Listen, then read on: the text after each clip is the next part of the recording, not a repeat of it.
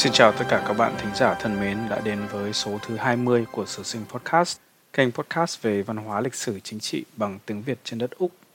nơi những bài học của quá khứ hy vọng sẽ giúp ích cho chúng ta hôm nay. Thưa các bạn, nếu các bạn là những thính giả đều đặn của chương trình, à, có lẽ các bạn cũng để ý rằng mình thường ra số mới vào thứ bảy. Tuy nhiên cũng có những lúc các bạn phải đợi đến chủ nhật thấy số mới của mình – lý do rất đơn giản là thỉnh thoảng vào thứ bảy thì mình cũng ờ, tụ tập bạn bè nhậu nhẹt cho nên phải đợi đến à, chủ nhật thì sử sinh mới có thời gian và tỉnh táo để thu âm chương trình mới. Nhưng mà lần này thì mình có một lý do chính đáng hơn như vậy để bắt các bạn phải đợi cho đến ngày hôm nay. Đó là vì hôm nay mình muốn ờ, tường thuật kết quả của cuộc bầu cử à, liên bang của úc mới diễn ra vào đêm hôm qua. Và phải đến ờ, gần nửa đêm người ta mới biết được uh, kết quả chung cuộc kẻ thắng người thua cho nên là mình không thể ờ, ghi âm chương trình sớm hơn.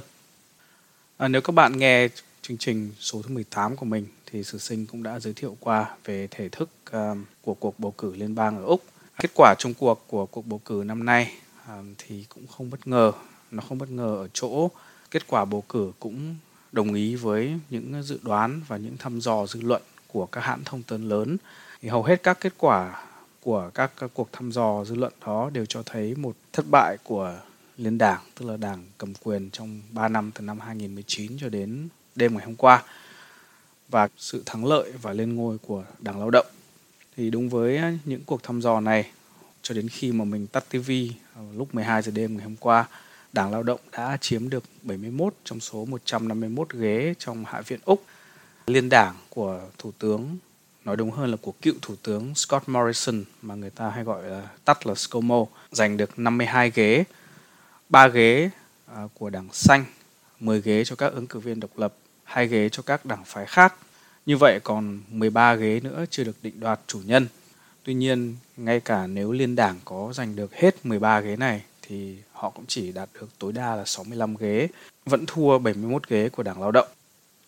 Vấn đề được đặt ra lúc này là liệu Đảng Lao động có đủ à, số ghế để thành lập chính phủ hay không. Lý do là vì mặc dù họ chiếm đa số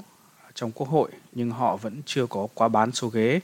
À, theo luật pháp của Úc thì họ phải quá bán số ghế ở trong quốc hội, tức là ít nhất 76 ghế mới có thể thành lập được một uh, chính phủ mà người ta gọi là uh, chính phủ đa số majority government. Vậy thì trong trường hợp họ không giành được 76 ghế, Đảng Lao động sẽ phải làm gì? Giải pháp trong trường hợp đó là Đảng Lao động sẽ phải thành lập một liên minh với các đảng phái khác để có đủ 76 ghế. Khi mà họ có 76 ghế thì họ sẽ được thành lập chính phủ và cầm quyền trong 3 năm tiếp theo. Ứng cử viên nặng ký nhất cho một liên minh với Đảng Lao động có lẽ là những tân biểu của Đảng Xanh, vì đảng này có khuynh hướng và lập trường chính trị về thuộc về phe cánh tả cũng ờ, tương đồng với lập trường chính trị của Đảng Lao động nói về những nguyên nhân dẫn đến sự thất bại của liên đảng của Scott Morrison, người ta có thể chỉ đến một vài những sự kiện chính. Thứ nhất là đảng của ông đã quá chậm chạp trong việc trợ giúp người dân bị ảnh hưởng bởi các vụ thiên tai như là cháy rừng hay là lụt lội. À, tiêu biểu là tháng 12 năm 2019 khi một số những vùng quê ở bang Victoria và New South Wales người dân gặp phải nạn cháy rừng thì lúc đó Thủ tướng Scott Morrison cùng gia đình lại đang đi nghỉ ở đảo Hawaii. Chỉ khi mà tình hình trở nên rất nghiêm trọng thì ông mới quay trở lại Úc để gặp gỡ những người dân, gặp thiệt hại. Lúc đó thì hình ảnh của Scott Morrison đã trở nên quá sứt mẻ trong lòng người dân Úc. Có những cảnh à, người ta chụp được trên camera như là ông à, đi đến một thị trấn bị ảnh hưởng bởi cháy rừng và ông muốn bắt tay người dân. Người dân thậm chí họ còn không muốn à, bắt tay ông thủ tướng nữa. Rồi là gần đây nhất có những vụ lụt lội bang uh, Queensland hay là qua bang uh, New South Wales à, thủ tướng cũng bị người dân chỉ trích rất nhiều vì đã không huy động kịp lực lượng quân đội đến để giúp người dân chống lụt một nguyên nhân khác cũng dẫn đến sự chỉ trích rất nhiều của người dân đối với chính quyền liên đảng là vụ Covid-19. Ban đầu khi Covid-19 mới bùng nổ, À, chính quyền của ông Scott Morrison đạt được một số thành tựu và được à, người dân đánh giá cao trong các nỗ lực à, chống dịch. Đơn cử như là ông đã nhanh chóng đóng cửa biên giới đối với nước ngoài, đặc biệt là Trung Quốc. Đồng thời chính phủ của ông cũng có một số những chính sách hỗ trợ tài chính đối với các công nhân bị mất việc và các chủ doanh nghiệp đang gặp khó khăn trong thời kỳ phong tỏa cứng. Những chính sách như là JobKeeper, Job Seeker của ông à, được à, rất nhiều người hoan nghênh. À, nhưng mà những thành tích đó mau chóng bị lu mờ khi mà chính phủ của ông Scott Morrison đã quá chậm chạp trong việc triển khai vaccine. Điều đó dẫn đến sự tái bùng phát của COVID-19 trong à, các tiểu bang như là New South Wales hay là Victoria dẫn đến chính quyền của các tiểu bang đó lại phải cho à, phong tỏa cứng thêm nhiều đợt gây ảnh hưởng rất lớn đến đời sống và sinh hoạt của người dân. Một trong những điều hớ hênh khác của chính quyền ông Morrison à, là ông còn có những phát ngôn rất mạnh miệng à, đối với Trung Quốc. À, tất nhiên chúng ta cũng hiểu rằng trong một vài năm trở lại đây thì Trung Quốc càng ngày càng trở nên ngang ngược. Chính quyền về bên cánh hữu của ông Scott Morrison thường có những lập trường cứng rắn để bảo vệ chủ quyền quốc gia trước những sự bành trướng và tạo ảnh hưởng ngầm của Trung Quốc ở nước Úc. Tuy nhiên cái mà người ta chỉ trích ở đây là những phát ngôn có vẻ mạnh miệng một cách quá mức cần thiết của chính quyền ông Scott Morrison từ chính vị thủ tướng này và đồng thời còn từ à, ông Peter Dutton tức là bộ trưởng quốc phòng. Ví dụ như là trong đợt kỷ niệm ngày lễ Anzac ngày 25 tháng 4 năm nay, ông Peter Dutton đã tuyên bố người dân Úc cần phải chuẩn bị sẵn sàng cho chiến tranh. Tuy ông không nói thẳng ra là chuẩn bị chiến tranh đối với ai, nhưng ai người ta cũng hiểu đất nước mà ông muốn đám chỉ đến là Trung Quốc. Đây được coi là những phát ngôn thái quá, mang tính đánh cỏ động rắn, không cần thiết khi phải đối đầu với một đất nước cần rất nhiều sự khôn khéo như là Trung Quốc. Ờ, an ninh quốc gia từ trước đến nay vẫn vẫn được coi là thế mạnh của liên đảng. Tuy nhiên thì trong lần bầu cử này, an ninh quốc gia đã không còn là một ờ, địa hạt đem lại những kết quả có lợi cho liên đảng nữa. Cũng liên quan đến vấn đề Trung Quốc, hôm qua, dân biểu của liên đảng bà Gladys Liu, dân biểu gốc Hoa đầu tiên trong Quốc hội Liên bang Úc cũng đã mất ghế ở đơn vị bầu cử của bà vào tay một ứng cử viên của Đảng Lao động. Bà Gladys Liu, cựu dân biểu của địa hạt Chisholm là nơi có rất nhiều người gốc Hoa năm 2019, à, thành phần cử tri gốc Hoa này đã góp phần tích cực để đưa bà vào Quốc hội Liên bang Úc. Tuy nhiên vì đảng của bà dưới sự lãnh đạo của ông Morrison đã có những động thái cứng rắn với Trung Quốc, những động thái không những chọc giận Bắc Kinh mà còn khiến cho những cử tri gốc Hoa cảm thấy họ bị rơi vào tầm ngắm. Họ đã có phản ứng trong cuộc bầu cử ngày hôm qua và kết cục là bà Gladys Liu mặc dù là người gốc Hoa, sinh ra ở Hồng Kông đã mất ghế vào tay của ứng viên Đảng Lao động.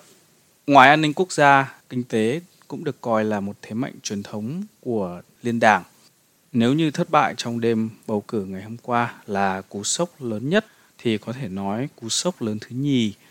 chính là việc ông Bộ trưởng Ngân khố George Frydenberg cũng mất luôn ghế dân biểu vào tay của một ứng cử viên độc lập Giải thích cho sự thất bại này, cử tri của đơn vị của ông George Frydenberg là những thành phần có thể nói là khá giàu có. Họ không phải lo nhiều về kinh tế cho nên những mối quan tâm của họ hướng đến những thứ khác. Ví dụ như là vấn đề môi trường, biến đổi khí hậu. Trong khi đó, đảng của ông George Frydenberg dưới sự lãnh đạo của cựu thủ tướng Scott Morrison bị cho là không có những chính sách và những hành động đủ mạnh để đáp ứng lại nhu cầu biến đổi khí hậu bức thiết. Vì thế nên cử tri ngày hôm qua trong à, ghế của ông George Frydenberg đã bầu cho một cho một vị nữ bác sĩ là ứng cử viên độc lập khiến cho ông George Frydenberg mất luôn tư cách dân biểu trong quốc hội. Đây là một đòn rất mạnh giáng vào nội bộ của liên đảng. Lý do là vì khi ông Scott Morrison thua cuộc à, bầu cử ngày hôm qua, ông sẽ từ nhiệm vị trí lãnh đạo của đảng tự do. Ứng cử viên sáng giá nhất thay thế ông Scott Morrison từ trước đến nay vẫn được coi là ông George Frydenberg. Với việc ông George Frydenberg mất ghế dân biểu thì ông cũng đã mất luôn tư cách tranh giành vị trí lãnh đạo à, liên đảng khi mà liên đảng trở thành đảng đối lập ở trong quốc hội Úc. Điều này sẽ là một lợi thế rất lớn cho ông Peter Dutton, cựu bộ trưởng quốc phòng trong chính quyền ông Scott Morrison.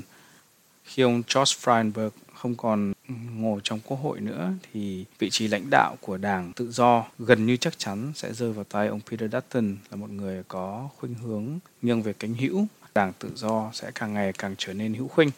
Cá nhân sử sinh cảm thấy rất tiếc cho ông George Frydenberg Theo nhận xét chủ quan, ông George Frydenberg là một trong những thành phần cốt cán có năng lực nhất trong ban lãnh đạo của Đảng Tự Do. Mất ông Frydenberg sẽ là một trong những tổn thất nghiêm trọng của đảng này và không biết đến bao giờ họ mới có thể bù đắp được. Ngày trước mình cũng từng sống trong đơn vị bầu cử của ông Frydenberg. Đó là một ờ, khu vực rất sạch sẽ, đẹp đẽ, có thể nói là bậc nhất của thành phố Melbourne. Đối với cử tri gốc Việt nói riêng,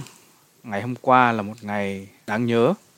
Nếu như các bạn đã nghe số thứ 18 của Sở Sinh Podcast, chắc các bạn cũng nhớ đến nhân vật ờ, Lê Đài. Bà là ứng cử viên độc lập tại ờ, đơn vị bầu cử Fowler, là một đơn vị bầu cử có rất nhiều cử tri gốc Việt. À, Fowler từ trước đến nay là một à, ghế an toàn của Đảng Lao động. Ông Chris Hayes, cựu dân biểu của đơn vị này, đầu năm nay đã tiến cử một người nữ luật sư gốc Việt Tú Lê làm ứng cử viên của Đảng Lao động để tranh cử cho vị trí dân biểu của đơn vị này. Nhưng Đảng Lao động vì muốn dành một vị trí ngon ăn cho một nhân vật khác kỳ cựu trong đảng nên đã gạt Tú Lê ra một bên và cho nhảy dù vào Fowler bà Christina Connelly Christina Keneally vốn không có thành tích gì nổi bật trong những chính sách ích nước lợi dân. Bà này giỏi hơn trong những việc đấu đá nội bộ và gây ảnh hưởng trong đảng lao động. Vì thế cho nên bà đã được đảng này ưu tiên vứt vào một cái ghế từ trước đến nay vốn là, vẫn là ghế an toàn. Điều này đã làm thổi bùng lên sự bất mãn của những người gốc Việt tại Fowler. Đặc biệt là sau đó Đảng Lao động còn ngoan cố bảo vệ quyết định của mình Tiêu biểu là cựu Thủ tướng Paul Keating còn có những lời lẽ ngạo mạn, xúc phạm đến ờ, người địa phương ở Fowler. Ông ta cho rằng những thành phần địa phương ở Fowler còn lâu mới có thể sản sinh ra được một nhân vật tầm cỡ như Christina Canelli nếu như họ thực sự có thể sản sinh ra được một người như vậy. Đây có thể được coi là một sự sỉ nhục của Đảng Lao động đối với cử tri địa phương, à, đặc biệt là cử tri gốc Việt. Để đáp lại, một ứng cử viên độc lập có tên là Lê Đài đã đứng lên ứng cử. Để giải thích thì ứng cử viên độc lập tức là một người không thuộc một đảng phái nào cả. Ví dụ như bà Lê Đài không phải là người của Đảng Lao động, cũng chẳng phải là người của Đảng Tự Do hoặc là một đảng nhỏ nào khác. Bà chỉ đơn giản là một người ở địa phương, sống gần gũi và tiếp xúc với những người dân ở địa phương đó muốn đứng lên ứng cử làm đại biểu cho người dân ở khu vực đó trong Quốc hội Liên bang ngày hôm qua thì rất đáng mừng và đáng tự hào cho người gốc Việt ở Fowler nói riêng và những người Việt Nam sống ở đất nước Úc nói chung là Lê Đài đã đánh bại Krishna Keneally để trở thành một dân biểu gốc Việt đầu tiên trong Quốc hội Liên bang Úc. Nói về Quốc hội tiểu bang thì cũng đã có người gốc Việt rồi, nhưng mà nếu nói đến Quốc hội Liên bang thì đây là lần đầu tiên có một người Úc gốc Việt có chân ở trong Quốc hội ở Canberra cử tri gốc Việt của chúng ta rốt cục cũng đã lên tiếng. À, chúng ta phải cảm ơn sự sỉ nhục của Đảng Lao động, nhất là của Paul Keating. À, chúng ta hãy dùng sự sỉ nhục của người ngoài như là một thứ nhiên liệu để làm bùng cháy lên ý chí cầu tiến à, của đồng bào chúng ta trong mọi lĩnh vực, không những ở chính trị mà còn trong tất cả các địa hạt khác. Một lần nữa, Sử Sinh xin được chúc mừng Lê Đài, à, mong rằng bà sẽ là một đại diện xứng đáng cho cử tri Fowler tại Canberra không chỉ cho cử tri gốc Việt mà còn cho tất cả những cử tri thuộc mọi thành phần ở Fowler. Cuối cùng để kết luận thì mình xin có một vài suy nghĩ như sau. Dù cho kết quả của cuộc bầu cử liên bang ở Úc như thế nào thì những cử tri ở đất nước chuột túi cũng nên lấy làm hãnh diện và may mắn bởi vì cứ 3 năm một lần à, họ lại được quyền định đoạt những nhà lãnh đạo của đất nước. Đảng này xuống hay là đảng kia lên, tất cả đều theo nguyện vọng của người dân cuộc chuyển giao quyền lực diễn ra trong hòa bình. Đây cũng là một à, nét đẹp đáng trân trọng trong văn hóa chính trị của đất nước Úc à, mà sở Sinh may mắn đang được sinh sống và làm việc. Cuối cùng thì mình cũng xin à, cảm ơn các bạn đã lắng nghe và xin lỗi các bạn thính giả à, đã bắt các bạn phải đợi lâu, hơi lâu trong à, lần podcast lần này. Chúc các bạn một ngày chủ nhật vui vẻ và xin hẹn gặp lại các bạn trong chương trình thứ bảy tuần tới.